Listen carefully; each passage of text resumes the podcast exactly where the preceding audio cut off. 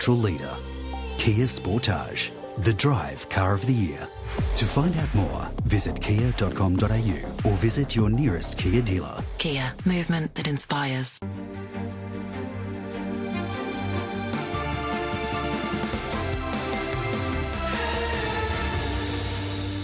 One of the meetings next weekend is at Avoca next Saturday, in fact, the 26th, and uh, it's been a while since they've had crowds. And Kate Kirkpatrick, the club manager, takes our call. Uh, thanks for joining us on RSN and Relays. Kate, how are you? I'm good, thanks, Andrew. The pandemic has weaved its way through race clubs in terms of restrictions. Some clubs have got through, others have had uh, terrible luck. So if we recall your last year, um, Caulfield Cup Day, you had no one on track, did you? No, no, no crowds, no owners. Unfortunately, we are in that sort of uh, limbo land again period of the pandemic, so we haven't seen crowds since March last year, and our Cup Day back in 2020 didn't have crowds either. So we've uh, not had a good run, but looking forward to seeing everyone for Saturday. All right, so so this meeting March of last year was the last time. So it's been a year since people have been at the track. That's right. So we had um, we were operating under the COVID restrictions of a tier three event as they were back then. So we had under a thousand on course. Um, and, and got through that one, which was great to see. But we're really looking forward to seeing everyone this year. So, look, many race club managers tell me, likewise across sports and other industries, it's a bit of a tough sell at the moment. There are those that bull at the gate are relishing being out and doing things again. Some, though, are still very cautious. Maybe they've just been out of sight, out of mind, not used to uh, heading back to places. Um, what's your anticipation uh, with your meeting coming up?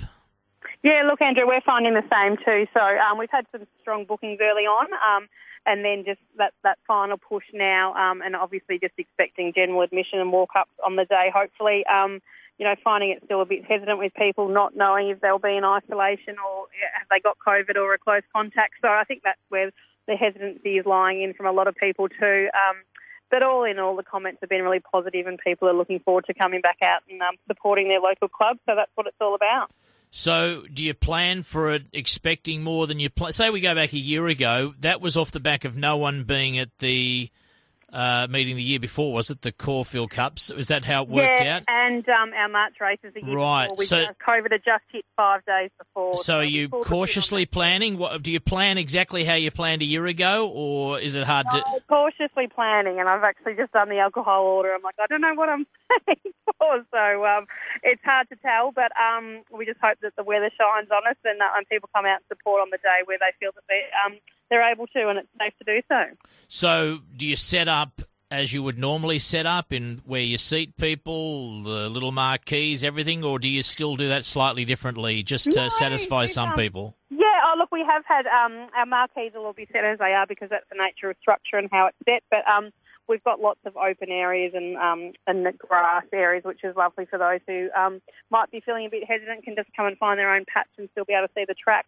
Um, and uh, we've got plenty of space in our function centre, which is really our our members and dining and um, our bookie rings. So there's still um, ample space, and now that the restrictions are off um, inside, that's great too. So we can activate that space as we normally would.